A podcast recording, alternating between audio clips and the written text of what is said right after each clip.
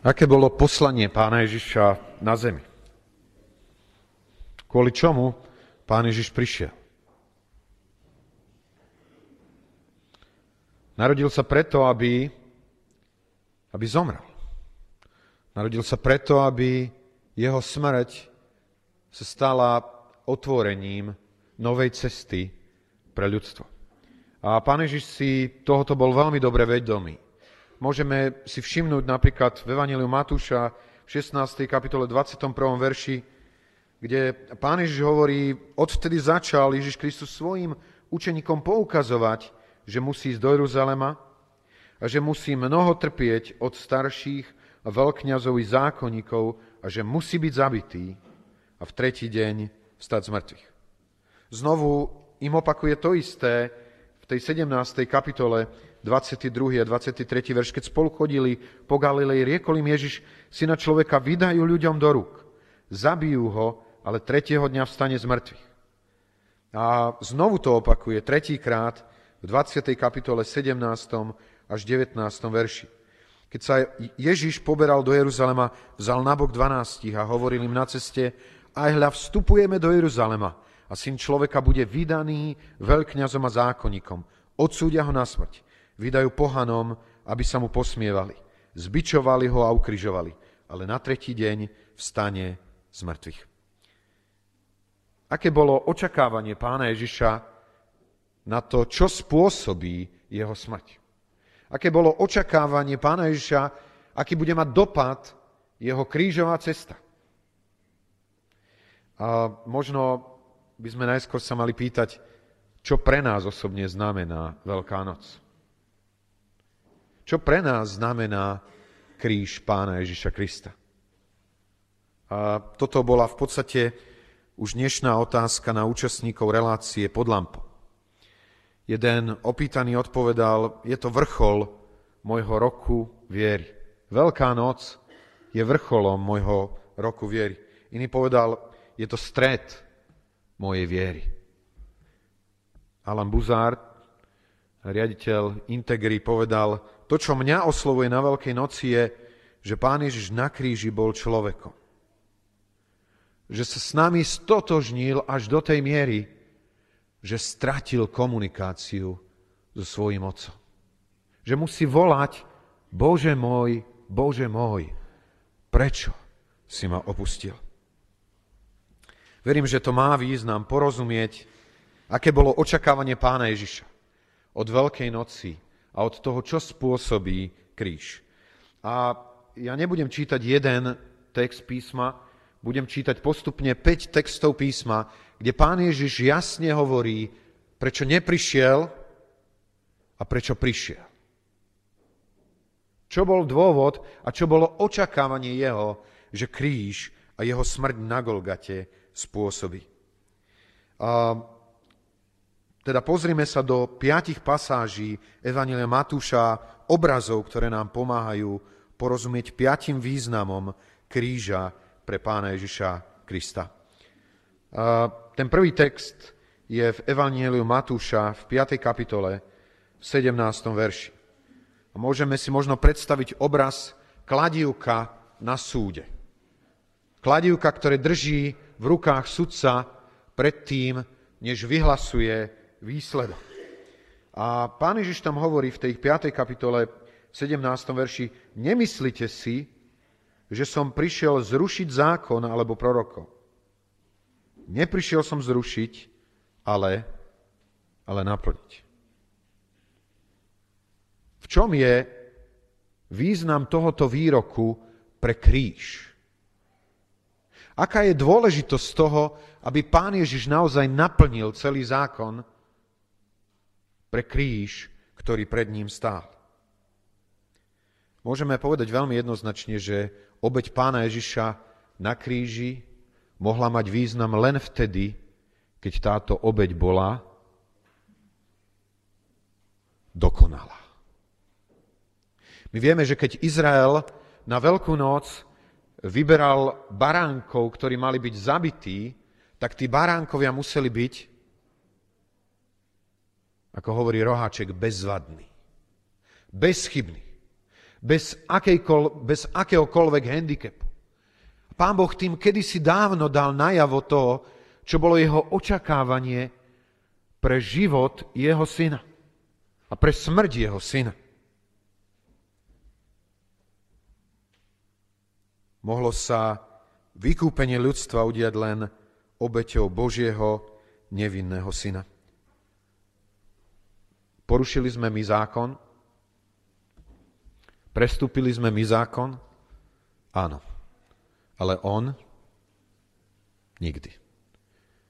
Prvá epištola Korintianom hovorí, že toho, ktorý nepoznal hriechu, urobil hriechom za nás, aby sme my boli spravodlivosťou Božou v ňom. Na kríži zobral na seba náš hriech a otvoril nám dvere, aby sme si na seba mohli obliecť jeho dokonalosť. Práve včera v Cinobani padla taká otázka, že prečo pán Ježiš volá Bože môj, Bože môj, prečo si ma opustil? A tak sme sa pýtali, tých, ktorí tam boli prítomní, čo nás môže oddelovať od Boha?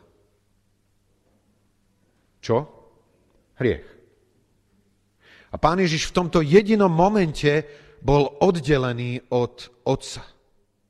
Prečo?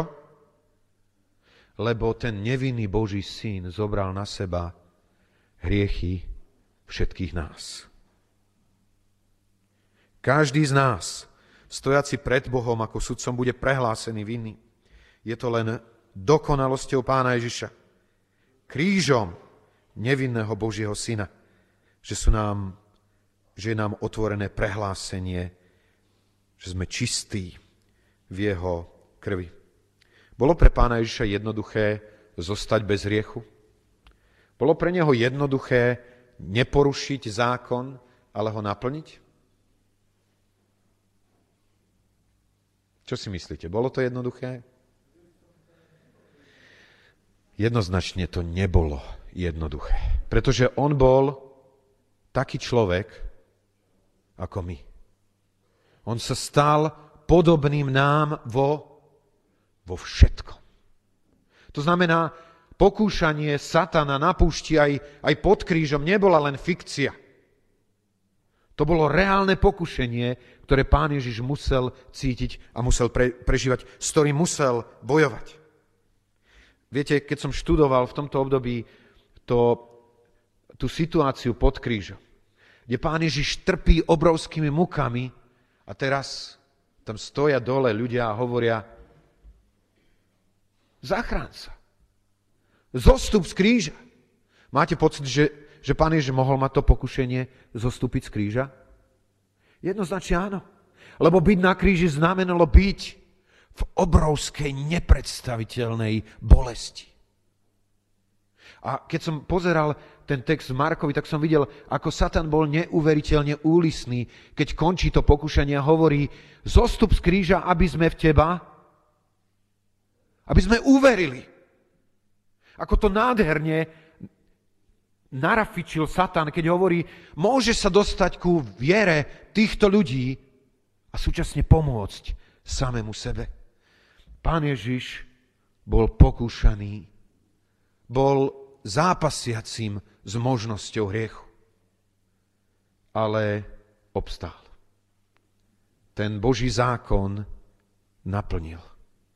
Neexistuje nič, čo by urobil zlého. Je to dokonalý Boží baránok.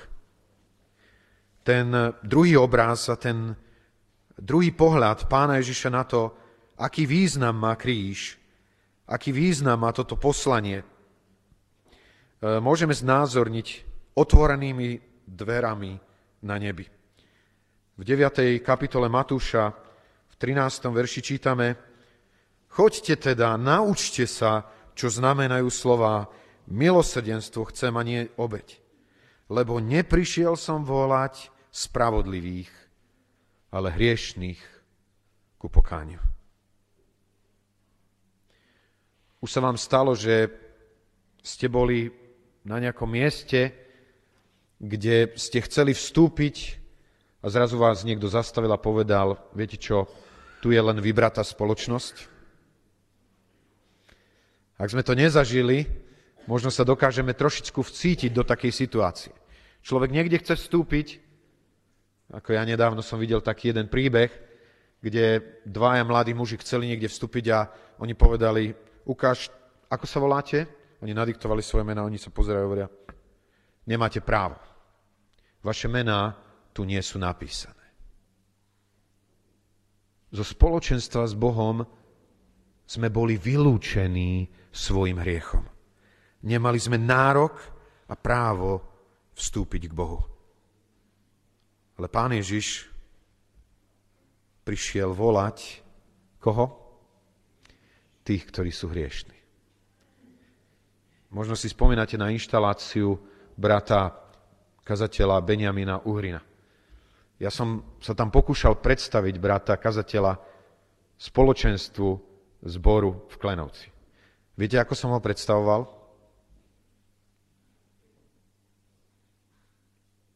Lebo som hovoril, sú mnohé očakávania na kazateľa. Ale chcem vám povedať, aby ste nezabudli, že o ňom platí dnes a bude platiť až do konca jeho života, že je to len hriešnik, zachránený milosťou Pána Ježiša Krista. Súhlasíte so mnou? Až do konca nášho života našim význaním bude som len hriešnik, zachránený milosťou Pána Ježiša Krista. Ale toto poznanie je úžasné, je vyslobodzujúce. Otvára nám dvere do neba. Lebo Pán Ježiš prišiel, aby volal práve tých hriešných ku pokáňu, ak to príjmame, dvere na nebi sú otvorené. Včera som počúval taký kvartet, uh, volajú sa Cathedral Singers.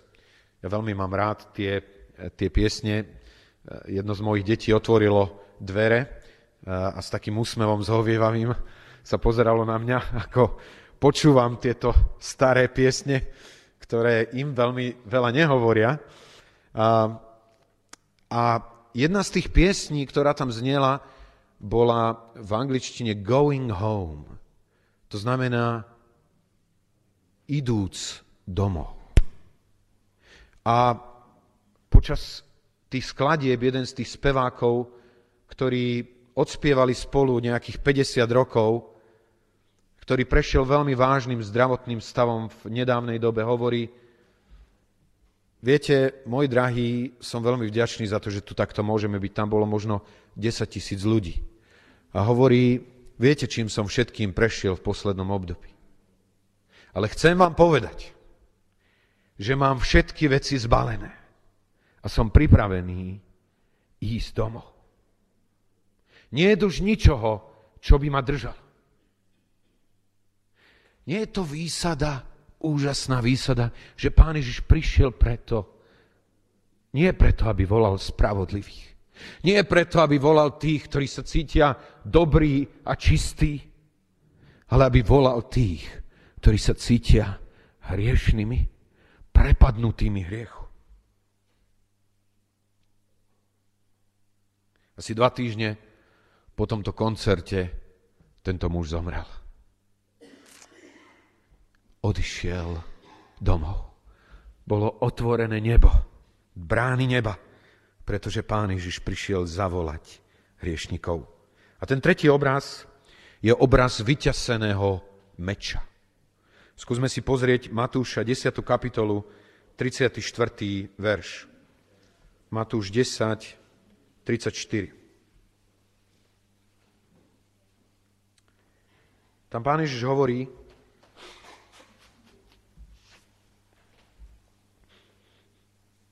Nenazdávajte sa, že som priniesol mier na zem. Nepriniesol som mier, ale meč. Lebo prišiel som rozdvojiť syna s otcom, dceru s materou, nevestu so svokrou. A nepriateľmi človeka budú vlastní domáci. Kríž sa stal miestom rozdelenia. Súhlasíte? Možno tak trošičku ako keby ľudí v rámci národov, keď hovorí Apoštol Pavel, že, že kríž je bláznovstvom tým, ktorí hynú. Hovorí o tom, že kríž je pohoršením Židom a že je hlúposťou pre Grékov. Ale ide to ešte ďalej. Tento text hovorí, že to rozdelenie a ten meč pôjde stredom domácnosti. Že tí najbližší budú rozdelení postojom ku krížu pána Ježiša. Máme pocit, že pán Ježiš je niekto, kto je príliš milý a dobrý preto, aby sa kohokoľvek dotkol. Nie je to pravda. Pán Ježiš je pravda, ktorá delí svet na dve časti. Tí, ktorí sú s Bohom na jednej strane a tí, ktorí sú proti nemu na strane druhej. Kríž je konečný moment Božej histórii.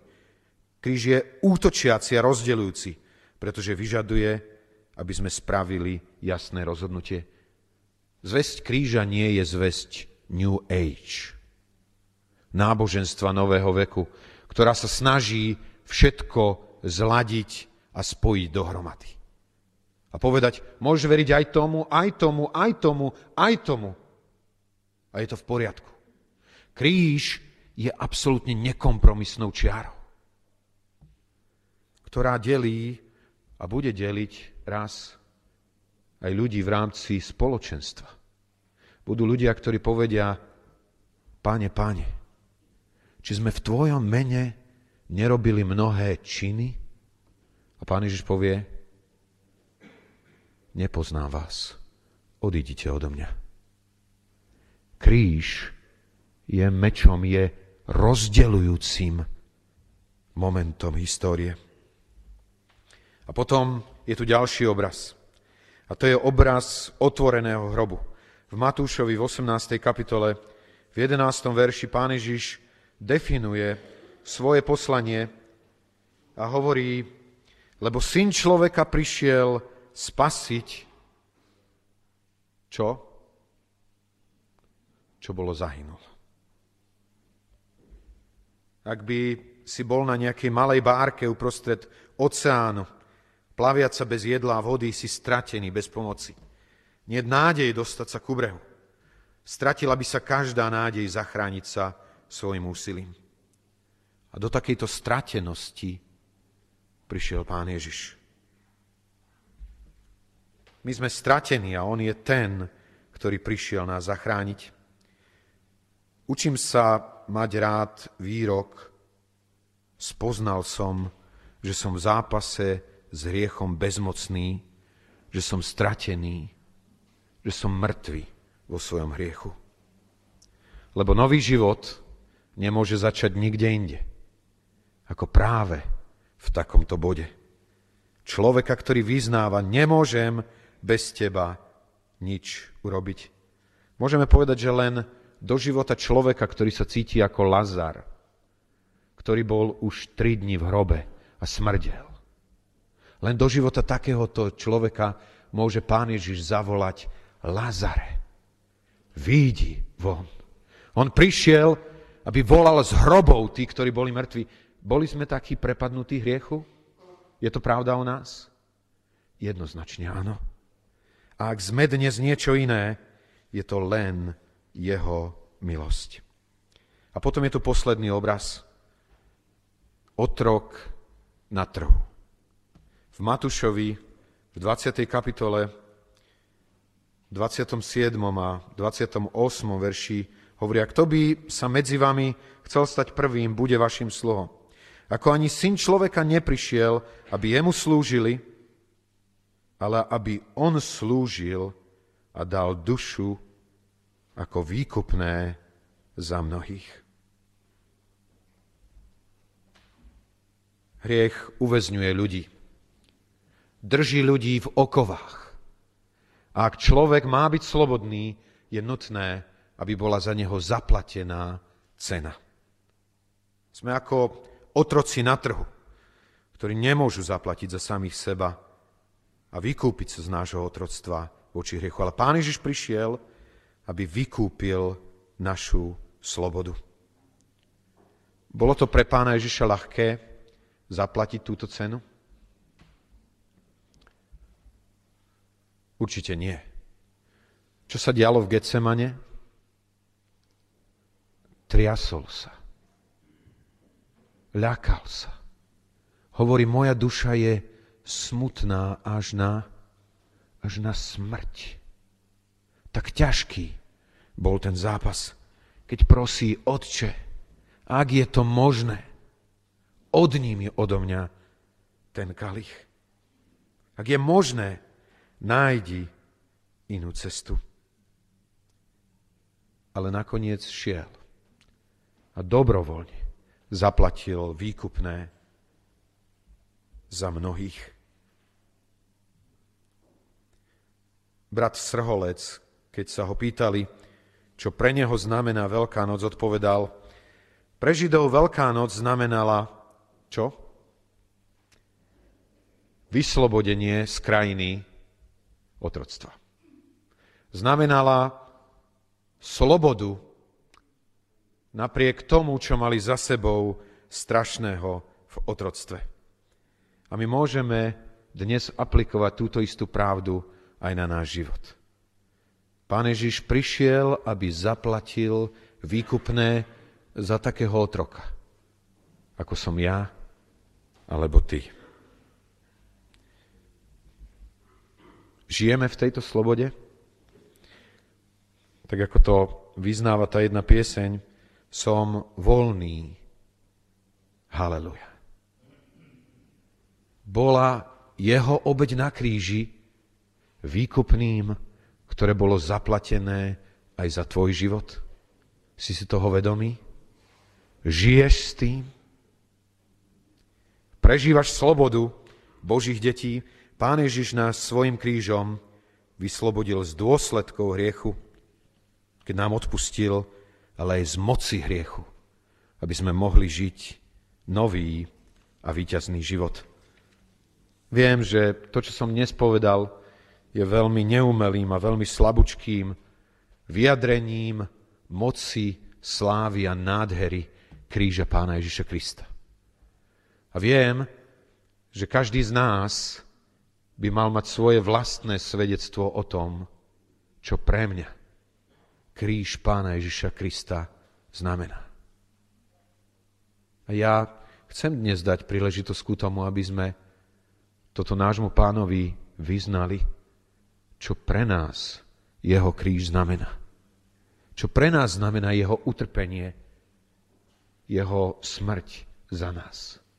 A tak povstaňme a prosím o niekoľko modlitieb, vďaky a chvály za tú jeho obeď, ktorú si potom v zápätí budeme pripomínať aj vo Večeri pánovej.